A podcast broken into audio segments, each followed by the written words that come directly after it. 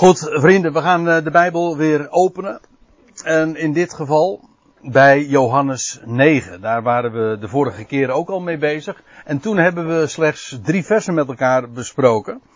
En vooral omdat we dieper zijn ingegaan op, ja, de, de vraag die dan in vers 3 van dit hoofdstuk eh, aan de orde komt van, ja, waarom is die man nu blind geboren. Want eh, dat is de geschiedenis waar het in Johannes 9 dan over gaat. En misschien is het goed om eerst eventjes nog dat vanaf het begin te lezen. Die eh, drie versen. Dan eh, pakken we daarna de draad aan op uiteraard bij vers 4. En dan lees je in vers 1. En terwijl hij, dat is de Heer Jezus, passeerde. Nam hij een mens waar, blind vanuit geboorte. En de discipelen vroegen hem, zeggende, Rabbi, wie zondigde? Deze of de ouders van hem? Dat hij blind geboren zou worden? En Jezus antwoordde, nog deze zondigde, nog de ouders van hem, maar de werken van God zouden openbaar gemaakt worden in hem. En het is met name dit antwoord dat ons uh, bezig heeft gehouden omdat het maar niet alleen specifiek over deze ene kwestie gaat, over waarom die man nu blind geboren is, maar feitelijk is dit ook een verklaring, een goddelijke statement over ja, het waarom van het kwaad in deze wereld. En de mens is dan geneigd om dat dan toe te schrijven aan de zonde van iemand of van de zonde van het voorgeslacht. Of, maar de Heer Jezus zegt van nee, de, oor, de reden daarvan ligt niet in het verleden, maar ligt in de toekomst. De werken van God moeten in hem openbaar gemaakt worden. En het is vanwege die contrastfunctie dat het kwaad wordt ingezet. Die man die was niet, werd niet genezen omdat hij blind was. Dat is onze insteek. Nee, deze man was blind opdat hij genezen zou worden. Dat is het antwoord dat de Heer geeft. En het is ja, een magistraal antwoord, want het, het, het, het werpt dan ook licht op de vraag van ja, waarom is dat kwaad dan in de wereld? Nou, het antwoord is opdat de werken van God, van de God, openbaar gemaakt zouden worden. Alleen tegen de achtergrond van zonde zou Gods genade gekend worden. Alleen tegen de achtergrond van duisternis kan licht waargenomen worden. Uh, noem maar op. Het goede heeft altijd een contrast nodig om gekend te worden. En dat zie je in deze geschiedenis zo overduidelijk. Zodat uh, zo'n zo verklaring, zo aan het begin van dit hoofdstuk, echt een, een, een goudmijn is. Omdat het zo'n geweldig licht werpt op, op de grote vragen van de mensheid. Van ja, waarom is het kwaad nu in de wereld? Nou, het antwoord is, Gods werk is nog niet af. En het is noodzakelijk kwaad. Dat is eigenlijk wat de Heer hier ook zegt. Die man die ondervindt kwaad, niet vanwege eh, zonde van hemzelf, ook niet vanwege dat van zijn ouders. Nee, het is noodzakelijk opdat de werken van God in de toekomst openbaar zouden worden. Daartoe is het noodzakelijk. En ja, als je daar eh, over zo'n vraag door gaat denken, dan, dan blijkt dat uh, een, eigenlijk een, een, universele, een alomvattende toepassing te hebben. Want het verklaart precies ook waarom, de weg, waarom God de weg gaat die hij gaat.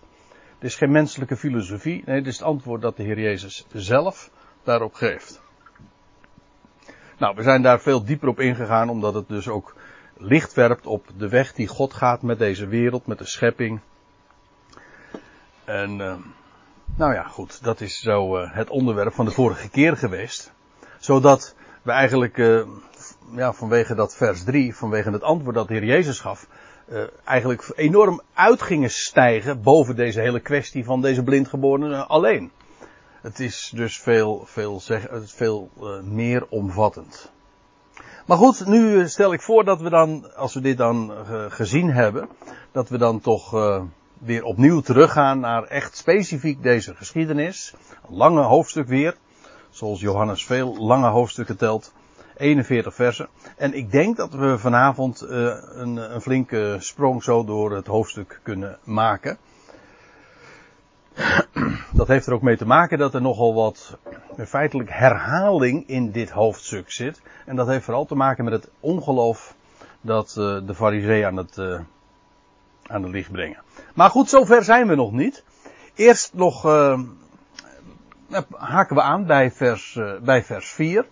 Daar zegt, uh, de Heer gaat nog verder, dus hij heeft gezegd, uh, dit is nog steeds zijn antwoord. Nog deze zondigde, nog de ouders van hem, maar de werken van God zouden openbaar gemaakt worden in hem. En dan, ik moet werken, de werken van degene die mij zendt. Terwijl het dag is. Uh, dit is even trouwens een, nog even een, een, handschrift kwestie, want als u nou een MBG-vertaling hebt, dan staat hier het in meervoud. Wij moeten werken, de werken van degene die mij zendt. De Statenvertaling heeft ook ik. Dat heeft niks te maken met vertalen, maar met de handschriften waarop dit gebaseerd is. En als u mij vraagt, is dat ik moet werken veel logischer dan wij. Want, uh, want er staat van, uh, ik moet werken de werken van degene die mij zendt. En de MBG-vertaling die leest hier, wij moeten werken, de werker van degene die mij zendt. Dat is niet logisch. Hè? Dus, ik denk inderdaad dat de Heer Jezus hier exclusief over zichzelf spreekt. Ik moet werken, de werken van degene die mij zendt. Terwijl het dag is. En dan voegde hij eraan toe, een nacht komt. Het is wat cryptisch duister, ja, om even bij uh, de beeldspraak te blijven. Uh, een nacht komt waarin niemand kan werken. En die nacht, dat blijkt uit het volgende vers dan, heeft te maken met uh, de tijd dat de Heer afwezig zal zijn. ik kom er zo op terug. Maar hij, hij, zegt er nog bij, een nacht komt waarin niemand kan werken. en als, als hij het heeft over dat werken, ik, trouwens, ik wil er nu alvast even uh, op attenderen. Dit uh, vindt plaats op een sabbat. Dat zullen we pas later in vers, vers 14, geloof ik. Ja, vers 14 zullen we dat zien. Dan, dan pas wordt het als mededeling toegevoegd. Maar goed,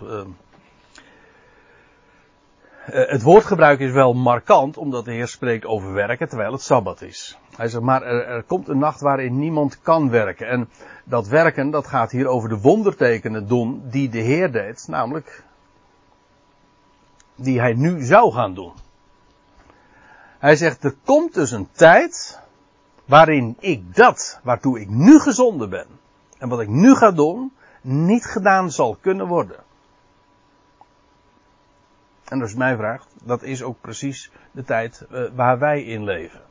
En mensen vragen zich af van, ja, waarom gebeurt. Uh, de Heer die deed in, in zijn dagen, in de dagen van het Nieuwe Testament, zulke geweldige wondertekenen. Hij deed zulke geweldige werken. Waarom doet hij die nu niet? Nou, om eventjes dan aan te sluiten bij, bij wat, wat de Heer hier zo naar voren brengt. Wel, de Heer kondigt aan, er komt een nacht waarin niemand werken kan. Dat wil zeggen, deze dingen doen waartoe ik nu gezonden ben. Dat is dus heel exclusief uh, voor die tijd. Hij zegt er nog bij in vers 5, zolang ik in de wereld ben, of eigenlijk letterlijk zolang ik in de wereld zou zijn, uh, ben ik het licht van de wereld. Dat is trouwens uh, een uitspraak die hij bij meer gelegenheden doet. Ook in het Johannes-evangelie trouwens. Het licht van de, ik ben het licht der wereld. Dan weten we trouwens meteen ook wat hij bedoelt met die nacht. Want zolang ik in de wereld ben, of zou zijn, ben, ben ik het licht van de wereld. Dus dat is de dag, dat het uh, dag is. En dat betekent dus, uh, hij is het licht, hij is het daglicht.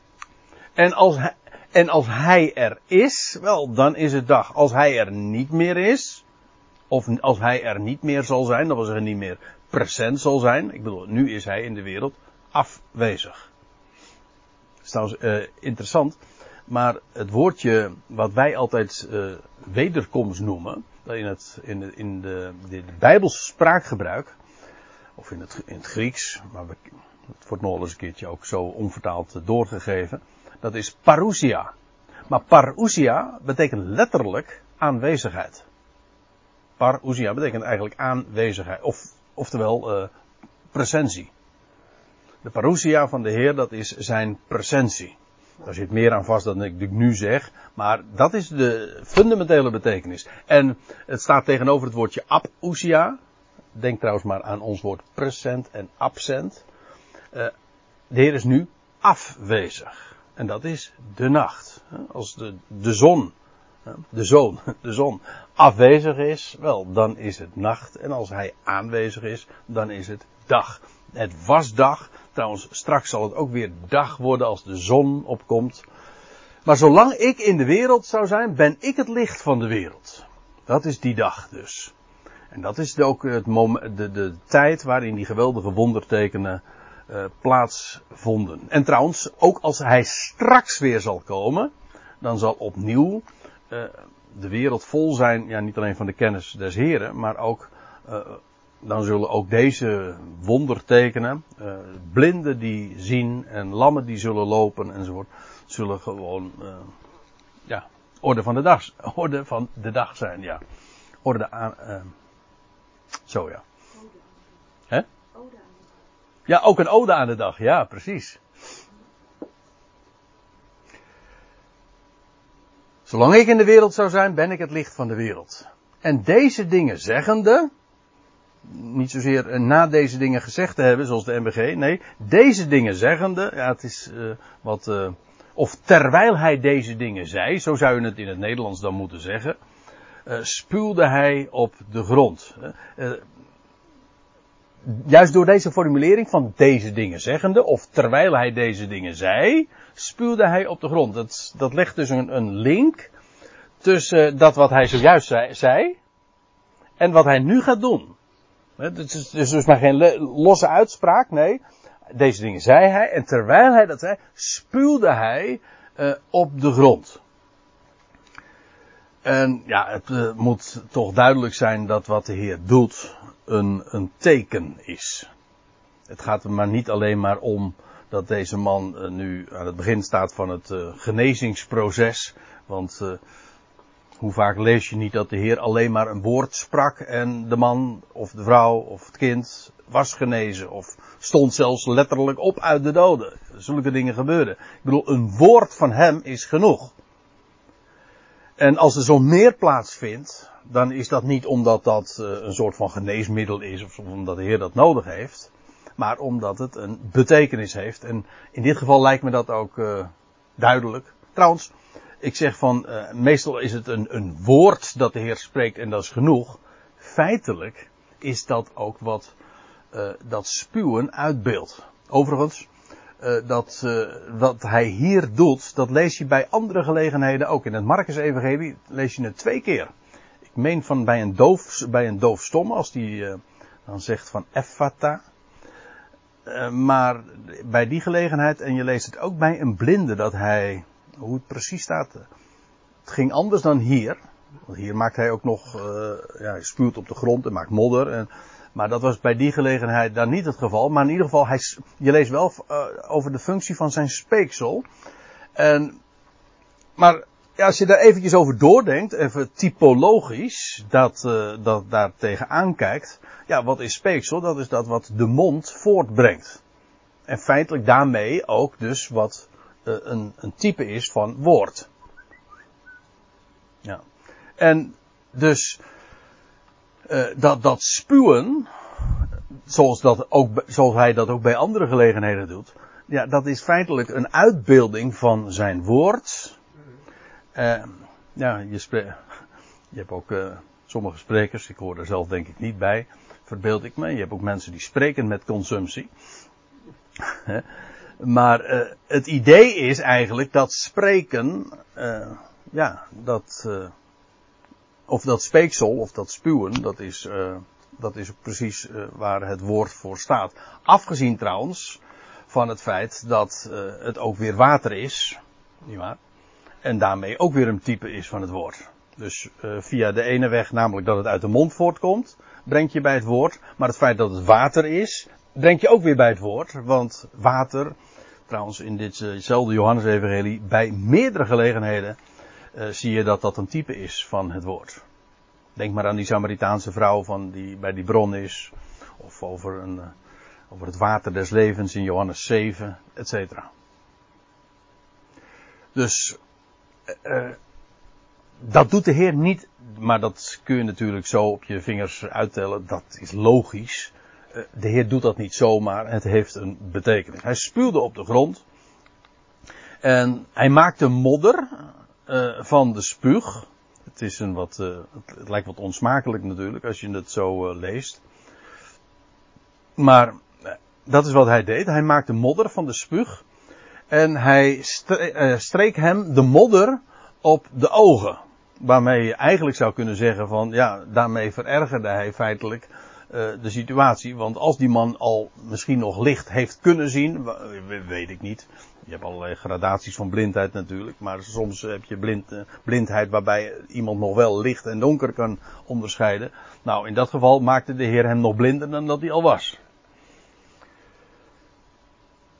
En feitelijk is dat ook als je het typologisch bekijkt, en dat moet het toch zijn. Ik bedoel, dit is maar niet zomaar een of andere therapie die de Heer uit, uh, met, met, een, waarbij deze dingen op zich dus, uh, ja, hoe zeg je dat? Uh, of nee, niet therapie is niet het juiste woord, maar dat het een soort van medicinale werking zou hebben. Dat is niet aan de orde. Het is typologisch. En deze man wordt eigenlijk dus nog blinder gemaakt. Hij was blind, maar hij werd ook verblind. En als ik het zo zeg, dan brengt dat ons ook meteen op, uh, op denk ik, de echte betekenis daarvan.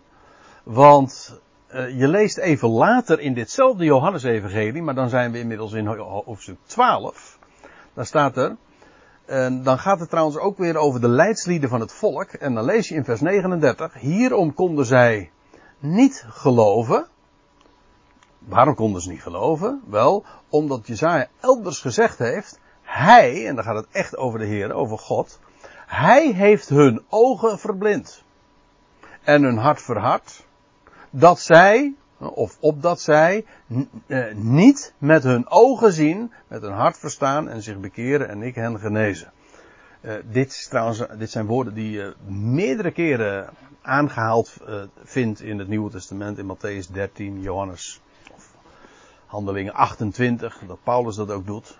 Trouwens, Paulus in Romeinen 11 zegt dat ook. Dat hij hun oog, dan gaat, het over het huidige ongeloof van Israël. Dat ze vijanden zijn naar het evangelie. En dan zegt Paulus van nou, tegen de natieën, wees niet hoogmoedig, maar vrees. Hij zegt, want, uh, nou het is iets anders dan dat ik nu zeg, maar uh, lees het maar eens na. Dat hij zegt van, hij heeft hun ogen verblind. Ze zijn vijanden van het evangelie om uwentwil. En uh, zij zijn door hem verblind. Maar, nou zeg ik het even met mijn eigen woorden, don't worry. God maakt het ook met dat volk op zijn tijd, op zijn wijze, weer recht. En hij zal hun de ogen openen. Maar de eerst, dat doet hij met deze man ook. De Heer opent de ogen van deze man, maar in eerste instantie, hij was blind en hij wordt nog blinder. Dat is eigenlijk het Paulus ook niet. Hè? Deed hij dat bij Paulus ook niet? Je bedoelt dat hij al blind was? Nee, Paulus zelf. Hoe bedoel je? Dat Paulus verblind werd. Ja, ja, ja eigenlijk wel ja. Door, ja, hij, werd, hij werd blind, een paar dagen lang. Door zijn licht, notabene. Hij werd verblind. Ja. Ja, en hier, hier wordt deze man verblind door zijn, door zijn speeksel en, en dat wat ervan gemaakt wordt. Ja, ik zie, inderdaad. Uh, frappante connectie. En hier, uh, hier gaat het trouwens ook over uh, Israël. Jezaja spreekt over Israël. Hij heeft hun ogen, dat wil zeggen de ogen van Israël verblind. En ik ben er ook van overtuigd dat die blindgeborene uh, in dit ver, verband ook een type is in de eerste plaats. Kijk, je kunt het op allerlei manieren toepassen. Dat vind ik allemaal tot je dienst. Maar ook in, deze, in dit geval is deze blindgeborene een type ook van, van het volk van Israël. Waarvan de ogen ook geopend zullen worden. Trouwens, ook met recht op, uh, op dat tijdstip, namelijk op de, de grote Shabbat. Maar voordat we zover zijn, eerst nog even naar vers 7. En hij, de heer Jezus, zei tot hem, die man, de blindgeborene, ga heen, was je in de badvijver van Siloam. Dat is een uh, vijver waar je vandaag de dag ook nog steeds naartoe kunt gaan, hoewel het schijnt een, inmiddels een andere locatie te hebben dan toen de tijd. Maar, eh. Moeilijke pellen. Hè? Moeilijke pellen. Siloam? Wat is dat dan? Ja, dat is ook een afdeling van. Uh, uh. Oké, ja, ja, oké, ja, ja. Ja, ligt dan wel voor de hand, ja. Ja, ik wou, wou zeggen, want Siloam, dat is een naam die wel vaker ook voor verpleeghuizen, geloof ik, en zo uh, gebruikt wordt. Net zo goed als Bethesda. Hè? Dat is ook zo'n naam die daarvoor uh, gebruikt wordt. Bet en die geschiedenis van Bethesda, die hebben we veel eerder in het stadium al besproken. Dat is Johannes 5. Wat ook een wonderteken op de Sabbat was. Die man, weet u wel, die 38 jaar ziek was. Die man die trouwens ook weer een type is van Israël, dat 38 jaar lang uh, uh, gezworven had in het land, et cetera. Uh, ik zeg gezworven had in het land, ik bedoel gezworven had in de woestijn. Hè? Ja. Uh, dat, dat water van Siloam is trouwens een, uh, dat is, dat is een vijver, maar dat water dat, dat is afkomstig van de, de hoger gelegen Gihonbron. Dat is een bron die nogal van, van groot belang was voor, voor Jeruzalem, omdat het de enige bron was in Jeruzalem.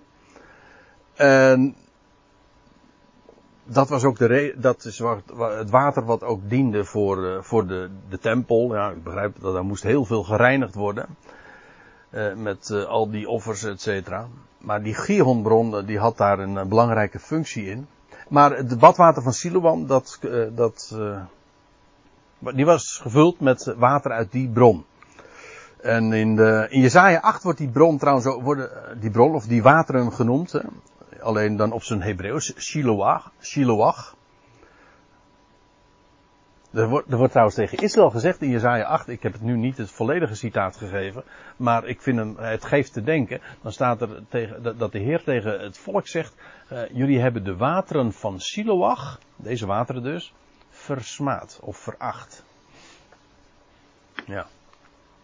Dit is trouwens, uh, wacht even hoor.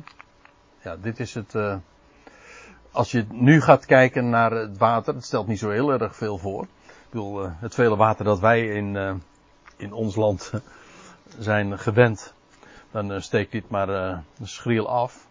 Misschien dat het toen de tijd trouwens meer geweest is, dat weet ik niet. Maar in ieder geval, dit is het huidige badwater dan van Siloam. In Jeruzalem. je leest er trouwens nog bij, dat wordt vertaald, dat zegt Johannes er dus bij. De Heer zegt van ga heen was je in de badvijver van Siloam.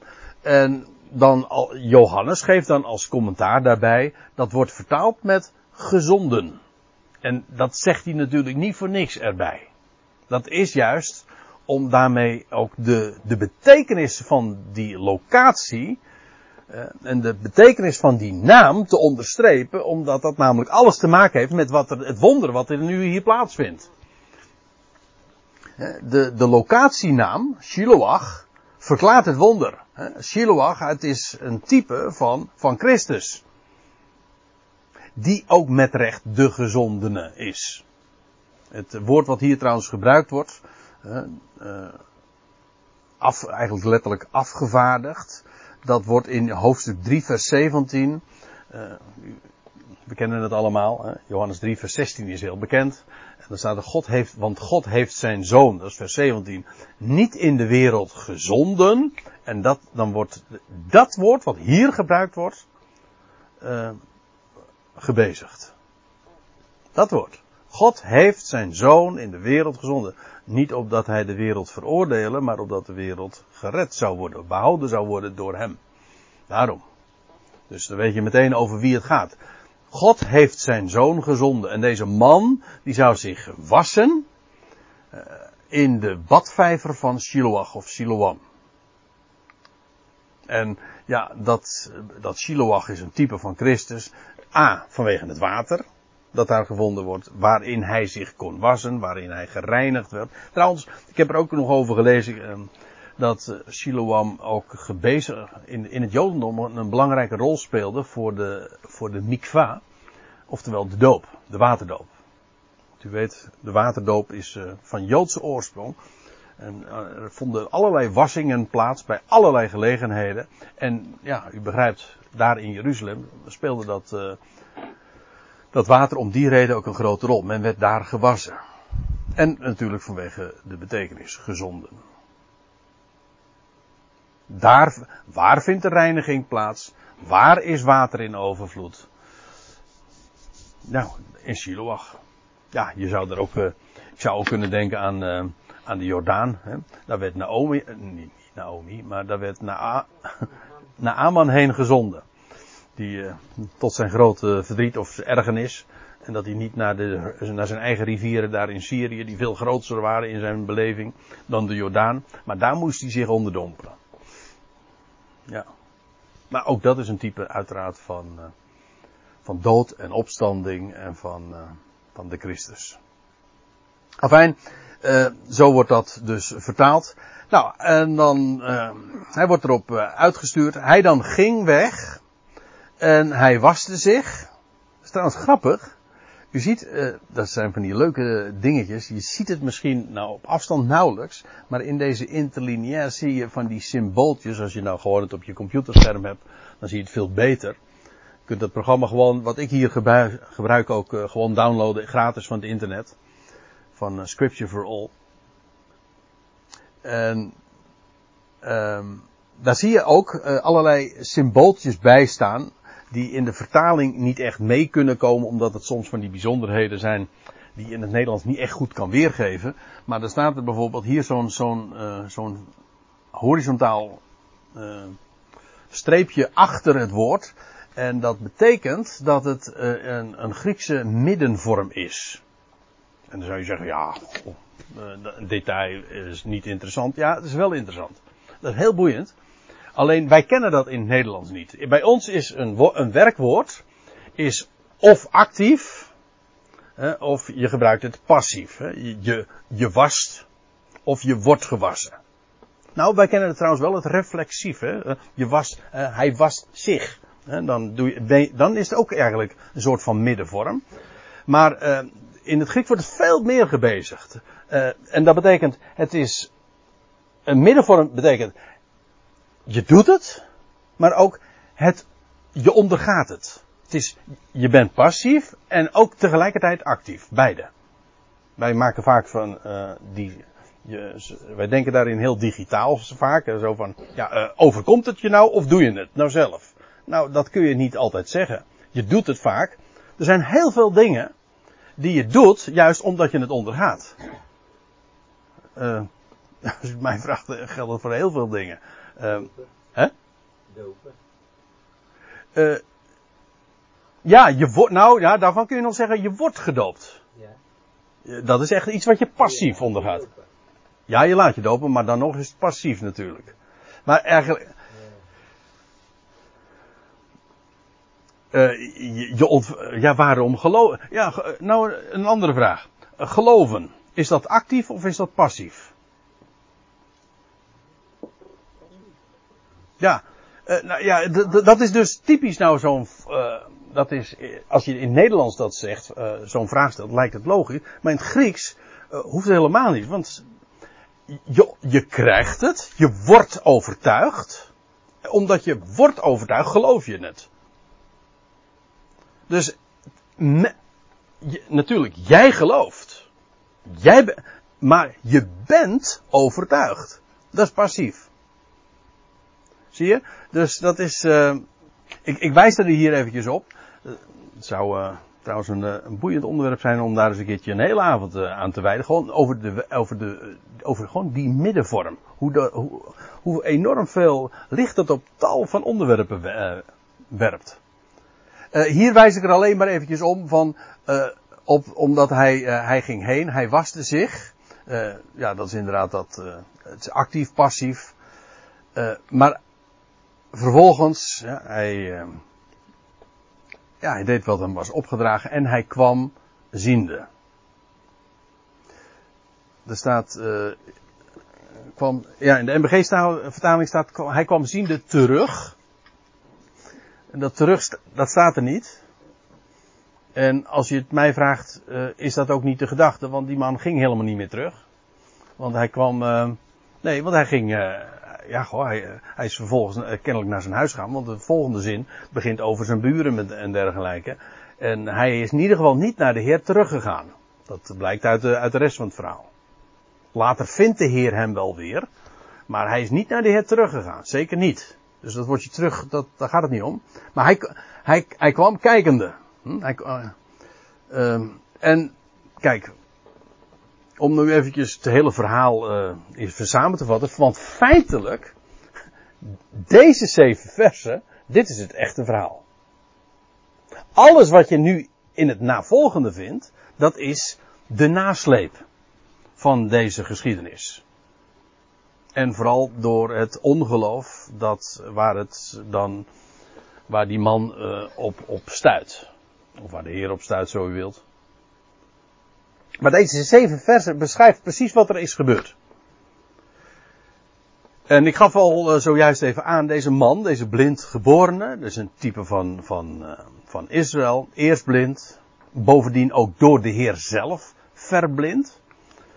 En vervolgens, ja, ziende gemaakt. En dit was, ik loop even vooruit uh, op wat, er, wat we nog medegedeeld moet worden.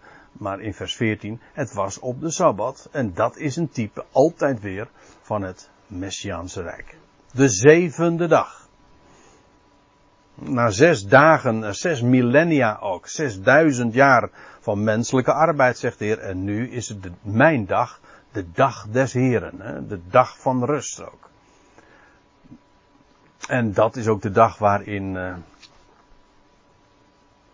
waarin het volk hersteld en genezen zal worden. Het is zo opmerkelijk hoe dat iedere keer uh, weer uh, een grote rol speelt. Je leest in ook in de andere evangelie al heel vaak dat de Heer Jezus in de synagoge op een Sabbat een wonder verrichtte. Maar ook in het Johannes-evangelie, ja, je loopt er meteen tegenaan. Herinnert u zich nog? Nou ja, sommigen kunnen zich dat niet herinneren omdat ze er toen nog niet bij waren. Maar dat we ooit in het Johannes-evangelie begonnen met het eerste teken dat de Heer deed, dat was de, bij de bruiloft te Cana. Dat was op de derde dag. Maar toen hebben we gezien dat die derde dag tevens ook de zevende dag was. want je leest in Johannes 1 iedere keer en de volgende dag en de volgende dag en de volgende dag en dan op de derde dag. En dan blijkt die derde dag ook de zevende dag te zijn. Of het hangt maar net vanaf waar je begint te tellen. Dus dat wonder te Cana, wat de Heer deed, dat was de derde dag. En natuurlijk, toen werd water wijn en uiteraard spreekt het van, uh, van, van leven dat voortkomt uit de dood. Het spreekt ook van wat er straks gaat gebeuren op de derde dag als de Heer zal komen en, en na 2000 jaar dat hij zijn volk zal huwen, een nieuw huwelijksverbond, dat alle volkeren zullen worden uitgenodigd. Dat is de bruiloft. Maar dat is ook de zevende dag. Dat vind ik geweldig. En dat de derde dag ook de zevende dag is. Maar hier ook weer, het was een zevende dag. En dit is een type, een heenwijzing naar Israëls genezing in de toekomst. Maar het, de rest van het hoofdstuk gaat vooral over Israëls huidige ongeloof. Nou ja, dat is eigenlijk de rest van het hoofdstuk. Laat ik uh, eventjes wat vertellen over de structuur nu van dit hoofdstuk. Zoals ik dat uh, wel vaker doe. Uh, want ja, weet je, dat heb je als je dan zo'n uh, zo'n hoofdstuk leest. En ja, wij gaan, wij gaan door die versen, eh, vers voor vers. Ik zeg wel eens een keertje, wij bespreken een heel, wij, wij bespreken de Bijbel per vers. en, uh, maar eigenlijk niet per vers. we, bespreken hem. Hè? Ja, haast per woord soms. per, hè? Ja, per letter. Per zinsdeel. Maar dan krijg ik het, uh, dat heeft een voordeel, want dan, ja, goh, dat, dan ben je met de microscoop bezig. Maar het nadeel van die benadering is, is dat je wel eens, uh, dat je de, het grote geheel uit het oog uh. Hè? Dat is net zoiets als, met je, als je met een microscoop of een vergrootglas, ja, dan, dan zie je wel de details, maar je ziet niet meer het grote geheel. En daar heb je ook wel eens behoefte aan, omdat uh, ja, beide tegelijk gaat niet. Maar in, in Johannes 9, nou laten we eerst eens eventjes, laat ik dat naar voren brengen. Eerst het voorgaande, waar het eigenlijk dus mee begint. Het gaat over de Heer en de Fariseeën. Vers 1 tot 7 gaat over de Heer en de man. Ik noem hem maar even de man, omdat uh, het woordje blind geboren kreeg ik een beetje, kwam ik een beetje in, in, tijd, in uh, ruimtenood. Vandaar dat ik het zo even weergeef. De Heer en de Fariseeën in hoofdstuk 1 vers 1 tot 7 over de Heer en de, de man, de blindgeborene. Dan vers 8 tot 12 de buren en de man. In vers 13 tot 17 de Fariseeën en de man. Dan krijg je in vers 18 tot 23 de ouders en de man. Maar in vers 24 tot 34, een heel lang gedeelte, gaat het weer over de fariseeën en de man. En dan in vers 35 tot 38 de heer en de man. En in vers 39 tot 41, daar sluit het dan mee af, met de heer en de fariseeën. En ik heb het expres zo laten inspringen, omdat je dan iedere keer die overeenkomst ziet. De heer en de fariseeën, daar begon het mee en zo eindigt het. Daartussen de heer en de man. En daar eindigt het dan ook weer op het een na laatste. En uh, eigenlijk de, de hoofdmoot, als ik het zo mag noemen in dit hoofdstuk, uh, gaat over de, de fariseërs en deze man. En, en dat, dat wordt herhaald ook weer. Dan lees je dat ze voor een tweede keer weer bij die man komen, aan, aankomen. Om dan, uh, ja, eigenlijk komt het erop neer uh, dat het, uh, het wonder zelf wordt beschreven in slechts zeven versen. Tamelijk kort en bondig. Maar de reactie van ongeloof beslaat 34 versen.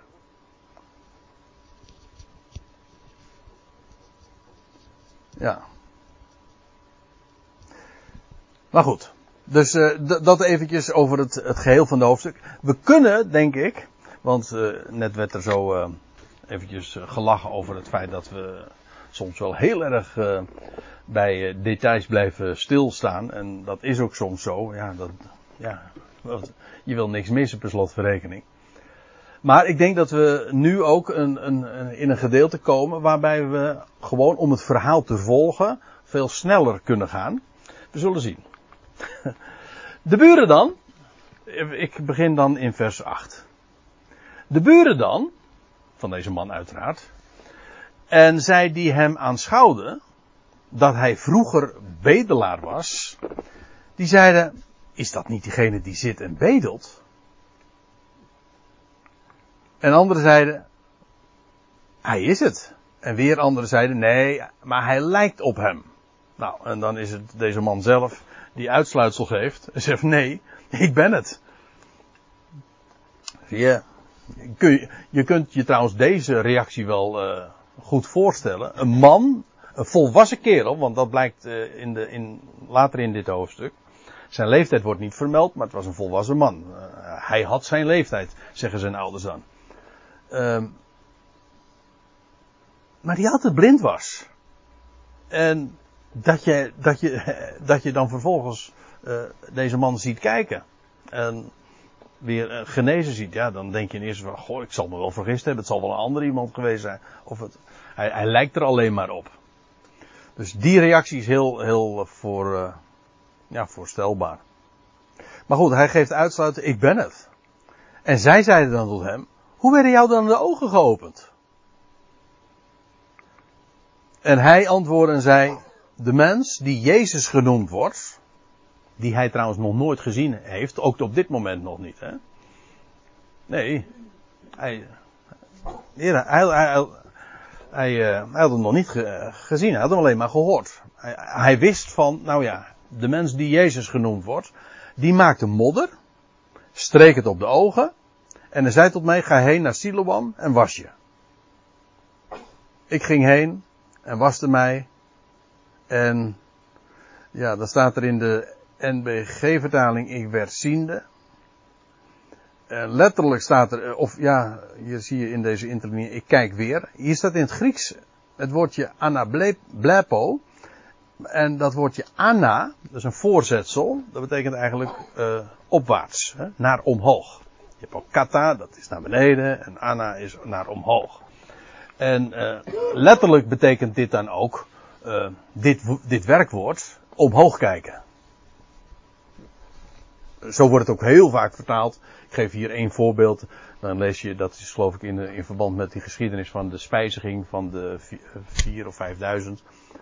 Dat, uh, dat de Heer het brood nam en hij keek omhoog, staat er, hè, om, te, om het te zegenen. Nou, dan wordt ditzelfde woord gebruikt. En het lijkt wat vreemd. Dit woord, dit Griekse woord, komt nog een paar keren meer voor in dit hoofdstuk.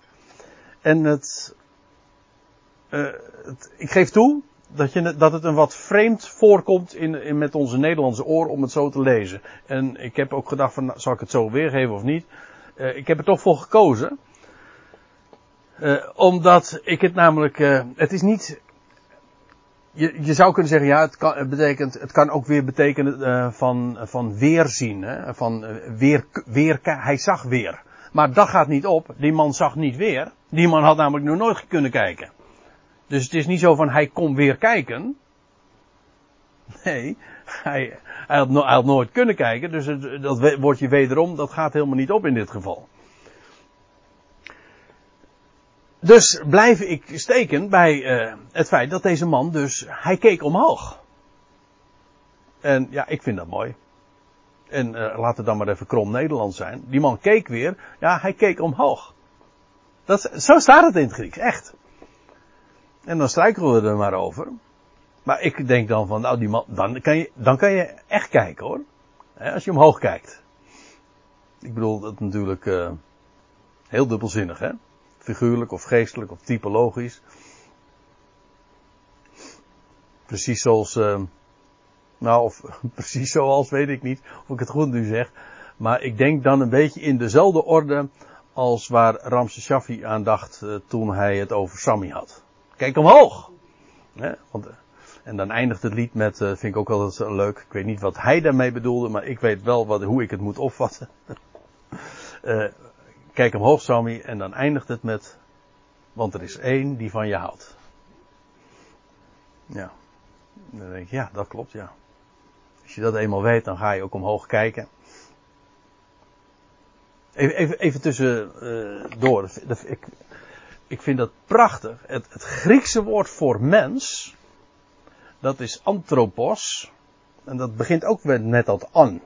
En dat heeft te maken met dus dat voorzetsel anna. En en betekent letter anthropos, als je het gewoon in zijn elementen opsplitst, betekent het letterlijk uh, een naar omhoog gekeerd kijken. Dus iemand, het is dit, het is, geeft een beweging aan, dit. Dat is een anthropos. Denk maar aan het woordje antropologie en nou ja, zijn allerlei woorden, antroposofie. Maar anthropos, dat is, dat het Griekse woord voor mens, betekent letterlijk iemand die naar omhoog gekeerd kijkt. Dat is, dat is een mens. En ja, hoe je er ook over denkt, maar ik denk, ik denk dan, ja, dat is precies wat, wat een mens een mens maakt. Dat je omhoog kijkt. Niet naar beneden, niet naar de aarde, ook niet naar elkaar trouwens, ook niet in de spiegel. Nee, omhoog kijken. Want eh, ik, ik hef mijn ogen op naar de bergen. Dan niet zoals. Uh, ik geef toe, dat, ik dwaal nu weer af, maar. Uh, hè? Naar het licht. Ja, naar het licht kijken. Zoals, een, ja, alles wat leeft, dat, dat wendt zich naar het licht. Ik bedoel, een, een, een bloem, die, die keert zich altijd naar het licht. Kijk, omhoog kijken. Alles in de natuur spreekt daar ook van. Nee, ik wou nog wijzen op uh, Psalm 121. Uh, het verschil tussen de MBG-vertaling en de Statenvertaling. Weet je dat? Wel eens, uh, wel eens opgemerkt. In de, in de MBG-vertaling staat. ik, ik hef mijn ogen op naar de bergen, van waar zal mijn hulp komen? Vraagteken. Als je een statenvertaling hebt, ik hef mijn ogen op naar de bergen, van waar mijn hulp zal komen. Je zelfs een lied van met een vraagteken en het wordt van harte gezongen.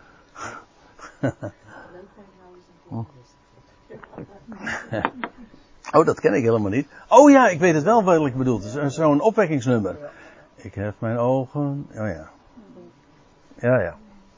Nou ja, hoe dan ook. Uh, het is natuurlijk, het, als, je, als je weet hoe het zit. klinkt wat arrogant, maar als je weet hoe het zit, dan weet je, daar hoort een vet uitroepteken te staan. Ik heb mijn ogen naar de bergen van waar mijn hulp zal komen, daar. Niet van, van, van mensen, maar van hem. Van, nou ja. Deze man keek dus, zo staat het er. Uh, hij ging heen, hij was, uh, ik, hij waste mij, dat is zijn eigen relaas dan, en ik keek op. Ja, nou, als je dan voor het eerst kan kijken, dan kijk je echt op hoor. Zo.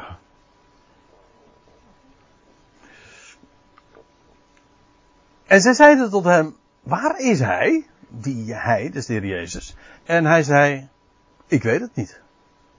Dat, dat wist hij met echt niet. Dat, dit is trouwens ook het bewijs waar ik het zojuist al eerder over had. Hij is niet teruggegaan naar de Heer Jezus. Hij, wist het niet. Hij had het trouwens ook niet kunnen herkennen of zo, maar in ieder geval, hij wist het niet. En zij leidden hem, uh, die eens blind was, naar de Fariseeën. Ah, hm. Ja, waarom zouden ze dat nou gedaan hebben? Of dat trouwens nog dezelfde dag is geweest, dat is nog de vraag. Dat hoeft niet per se. Maar doet ook voor het verhaal niet de zaak. In ieder geval, Johannes geeft daar geen informatie over. In ieder geval, ze hebben hem naar de fariseeën toe uh, gebracht. Nu was het Sabbat. Ja, er staat niet dat zij hem naar de fariseeën toe brachten. Maar nu was het Sabbat op de dag dat Jezus modder maakte en de ogen opende van hem. Of dat dezelfde dag is geweest, laat ik dus helemaal in het midden. Hè? Nee, inderdaad. Nu, nu, je het zo inderdaad zegt.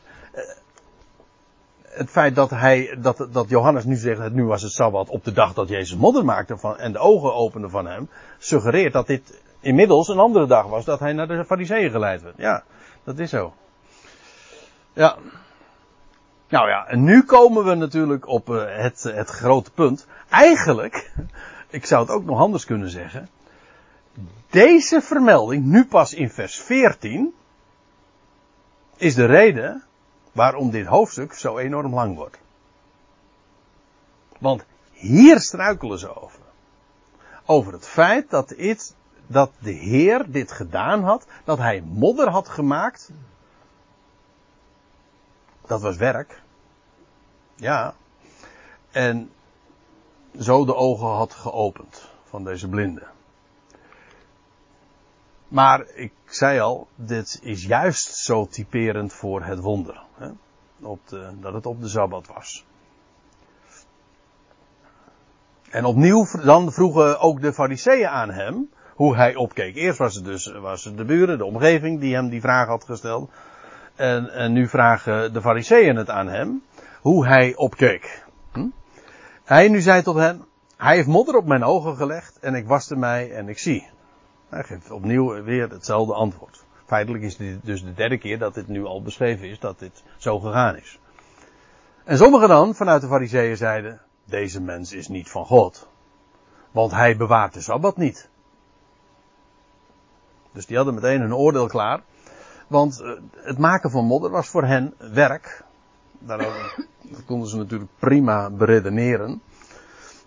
Maar eigenlijk let er even op. Weet u nog dat ik zojuist zei van dat, uh, dat maken van modder is eigenlijk wat de Heer deed. Hij verblindde hen uh, alleen maar des te meer. Nou, dat is precies ook wat er gebeurt.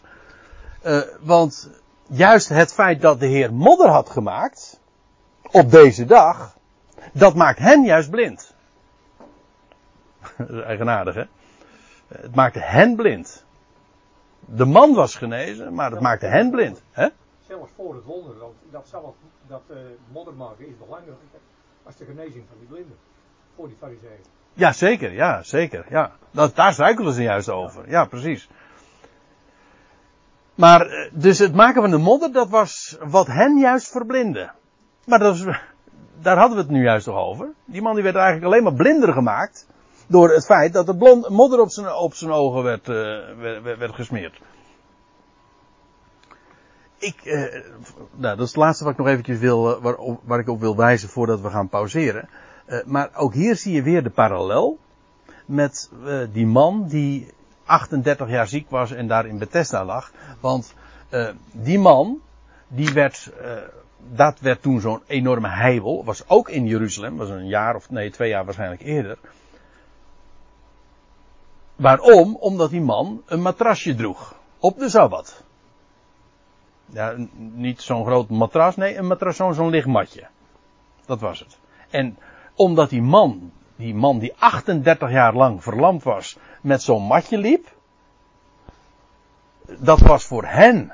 eh, Want de Heer had gezegd, eh, eh, neem, neem je, ja precies, neem je bed op, of je je matrasje op, of je matje op. Dus, neem dat op en wandel. Nou, dat, dat is wat die, wat dat is wat eh, man gedaan had. Maar dat was voor hen werk. Terwijl het nu juist, dat matje, dat, dat lichtmatje, het embleem van rust is. Als er iets is wat je op de Sabbat zou moeten dragen, hè, wat de Sabbat, eh, wat de dag ode aanbrengt, hè, is juist het dragen van een matje. Hè, want dat symboliseert juist de rust. Maar zij begrepen het niet. En het, zij waren er met recht ook blind voor. En dat zie je ook hier weer. eh, Maar omdat ze met, met de wet kwamen, lag er een wetsel. op een, Telkens als hij gelezen wordt. Precies. Ja, op hun hart. Ja, en dat is eigenlijk wat die modder ook dan weer symboliseert. Ja. Dat er een bedekking op hun ogen ligt. Ja, dat is ook nog zo, ja. Ja, die bedekking, goh, mensen. eh, dat, eh, dat komt vaak voor, hoor. En dat ook, maar ook weer dat de bedekking weggenomen wordt. De ontdekking dus.